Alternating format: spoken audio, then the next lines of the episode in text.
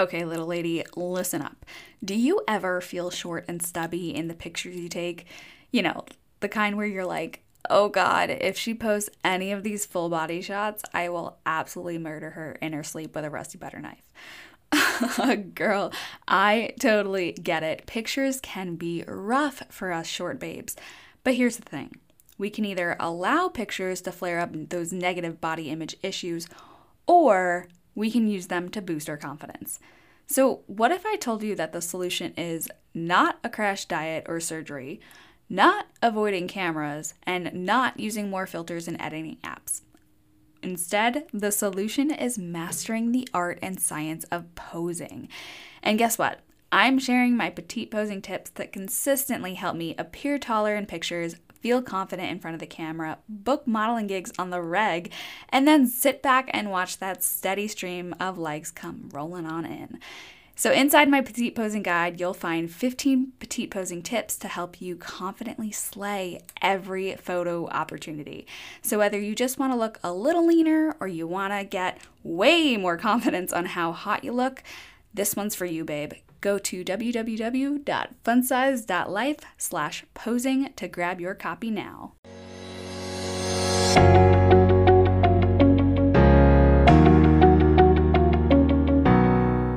Welcome to the Fun Size Podcast. I'm your host, Kirsten Safelli. This podcast is your favorite place to learn about all things that revolve around health and wellness for females under 5'3.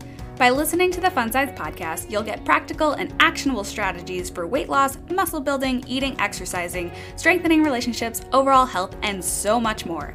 I know that petite women like you don't just want to curate a rockin' little body of your dreams, you want to know how to eat right, work out smart, feel energized, have fun, boost your confidence, and how to move through life while continuing to maintain a lean physique, especially when things get messy.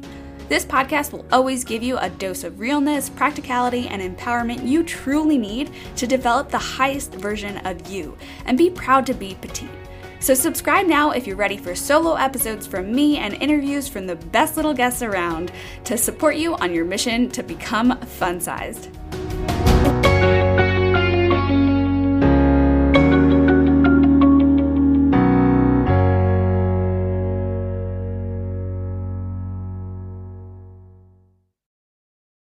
As a virtual nutrition and fitness coach, I wear many, many hats from teacher to content creator to marketer, model, tech support, and the list just runs on and on and on. But part of this job slash career also requires me to be a bit of a therapist more times than I would have ever thought. And it totally is just like the nature of the job because the people who are drawn to me and what I have to offer are usually the people who are struggling with something within themselves and usually 9 times out of 10 it's something deeper than just exercising and eating alone. Like most of us are dealing with something underneath the need to eat and work out better, whether it's trauma or body shame or whatever it may be. And I've been doing this for so long now that I can usually tell what's going on without a person ever explaining their past to me directly.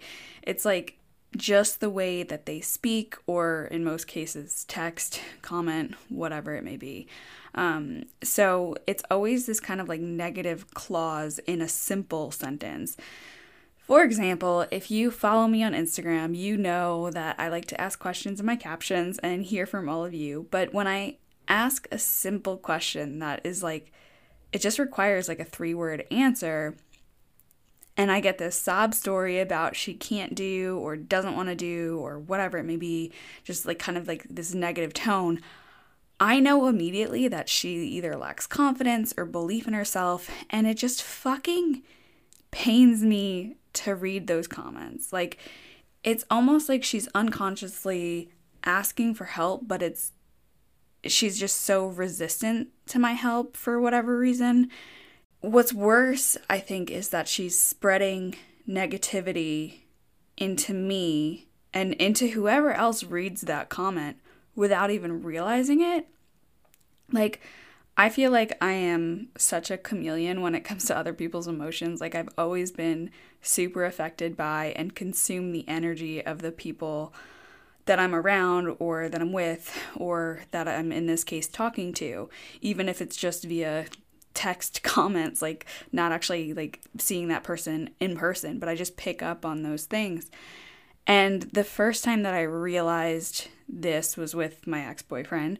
Like, I would be in such a happy mood to go visit him on the weekends, but then his like nearly depressed state would always bring me down. And I'd spend the whole weekend with him being down and kind of like, nah, like monotone and not really like, not my happy go lucky self. So, I would I, I would do that and then like on Sunday I'd leave and go back to my apartment and like my environment and I'd be back to my bright little happy self. And then I started to notice that it also happens when I go back to Long Island to visit my family and the longer I stay, the more irritable I become. And I love my family. I really, really do. Don't get me wrong. Like, we have such a good time when we're together, but there's something to be said about the irritability New Yorkers seem to have. And I absorb it and I just fucking hate it because the negativity just like seeps into everything and becomes what I focus on and it drains me. And like now looking back at my high school years, I feel like I was always such a big bitch and always in such a mood granted, like I was a bit of a angsty, rebellious teen who loved emo screamo music. I know, complete shocker, right? But um, I moved to Florida. I think, well, I think moving to Florida, where the sun is always shining, was the best thing I ever did for myself and my my mental health, because people there just seem genuinely happier in the warmer and sunnier climate and I think that happiness has rubbed off on me, and then I stopped living under this giant rain cloud and I was able to process my thoughts and emotions in a new way. And with practice, it just becomes easier for me to be more zen and level headed and down to earth and kind of just like calm. But I never thought that I was that type of person. Like growing up, I never felt that way. But anyway, enough about me. If you want to stop walking around with a constant rain cloud over your head, you have to take charge of your thought process about situations and about circumstances. Like, aside from moving to warmer climate, which I know is not something everyone can just go do tomorrow, there are a few things that have helped me kind of shift those negative thoughts to positive ones. So, the most obvious one is ditching toxic people. Unfortunately, this one is not the easiest one. Um, my last relationship was so toxic, but I was so blind and completely unaware until it was like long over. As I was saying before, he was depressed all the fucking time. And little did I know that he was leading a double life and cheating on me, but he hid it underneath making me feel bad for him. Like, he put on this persona of being depressed so that I would feel bad for him. Um, and ditching him was hard because I didn't know that he was cheating and he made me feel like a bad person for like giving up on someone who's sad. Yeah, it was totally fucked up. Like it was it was a really fucked up situation and it's it's really no wonder why my energy was being sucked out of me on the weekends. But my point is this one is really, really hard to do, but once you do surround yourself with the right people, of the right energy, your thoughts will be more positive too, especially if you're a chameleon like me. Like now in my current relationship, it's amazing. He's always in a good mood, and I'm it's really hard for me to be in a bad mood around him. Second is appreciate the good things in life right now. I get that it's really, really, really extremely hard to be happy when it feels like the world is just crashing down around you and nothing is going right, but there's got to be something, at least one thing in your life that's going good. So, six months after I had broken up with my ex, I had found out that he had been cheating when his sister posted a congratulations to him and his new fiance. Like, guys, I'm not kidding. This is like the most like drama filled. It could have been a movie. Really crazy. I was at my lowest point though. Like and despite having a successful online business that I had worked on in the months that I was newly single um, and recently adopted my dog Goose, like things were going good, but I was a wreck and I didn't feel good enough. And that's about the time where I started doing those daily gratitude lists because it it was really helpful to just take my mind off the mm. negative. So I'd wake up, the first thing I'd do in the morning was get a cup of coffee, and then I'd sit with my journal and I'd write a list of three things that I was grateful for. And it usually was like my business, my dog, and you know, like it was simple things that could take my mind away from anything that sucked. And like it really when you do this, it really doesn't have to be anything deep. Like some days shit feels felt really really bad and like I'd write things like I'm grateful for my bed, my car, and Oreos. Like I kid you not. But something just to like something to be happy and you know grateful towards. And along with that same list, so right underneath that, I'd write out three affirmations to remind myself of how strong and capable I was on my own and how worthy I was of love because at that time in my life, that's what was kind of eating away at me. So, whether it was something like an inspirational quote or my favorite little mantra, which is I'm exactly where I need to be. I use that one repeatedly, um, even when shit currently gets rough. I remember that. I'd say it in my head. Um, but yeah, so I basically I'd write these little mantras that I could repeat to myself in my head um, over the course of the day to kind of help me think a little bit more positively. And on those times when I still felt like a failure or a burden or what have you, whatever it was, I would literally like take those words, cross them out, and write the opposite even if I didn't think that it was true at the time. And I would still write them as practice, and eventually I would start believing them, and it became easier to write them and say them. It did take several months with these gratitude and affirmations to get to a good spot mentally where I felt like I didn't have to do them anymore. Um, so I'm definitely not as consistent as I was with it at that time, but I do pick it up when things start to kind of shift and go into that weird space, like especially around my period. I'm sure you guys are tired of me talking about that shit, but um, like times like that, I feel like that's when it does seem to come out and I start doing those little practices again, whether it's just in my head or I actually get my app out now and do it. But that that does come back around when negativity starts to consume me.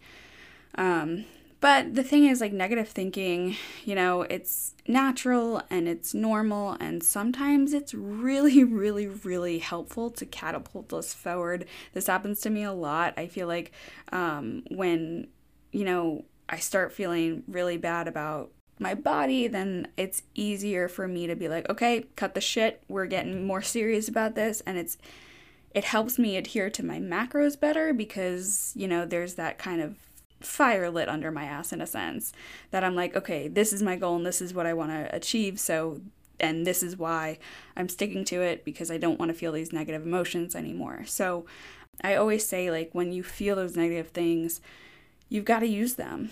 When you mess up real bad, when you go off and you binge eat, you got to use that negative emotion that you feel after you binged and use that to get yourself back on track. Um, so, the goal isn't necessarily to eliminate negative thoughts or thinking completely. So, don't ever judge yourself when you have those negative feelings. The goal is to remove the unnecessary negative thinking that hangs over you like a rain cloud naturally, normally. Like, I, man, I'm again, I'm so glad I moved away from New York because I feel like when I'm there, like that rain cloud just sits over me and doesn't let up. Yeah, you don't want to be in that constant state. So it's important to recognize when it's happening and let those negative emotions flow through you, and then you turn your focus purposefully into more empowering thoughts and intentions. As for me, I know that this therapist hat of my career is a nonstop. It's a constant. It's never to go away. Um, I'm cool with that. I do enjoy it, but I do. I know I have to get better at not adopting other people's emotions, especially via the internet, because there's a lot of trolls out there. Um, there's always going to be the haters and negative people, but we have the power to disarm the Debbie Downer, whether that be ditching the toxic person or calming the negative negativity down within us. It's possible and I've definitely done it so far and if I've done this much, then you guys can also do that much. I truly believe it. Like I said, I really think that I was a super negative bitchy person for a while, but I'm zen. I'm cool. I'm calm most of the time. Thank you guys so much for listening to this episode. I will catch you in the next one. If you enjoy this podcast or any of my fun size content, buy me a coffee and help me keep the content flowing. Just head on over to funsized.life slash podcast to become a supporter.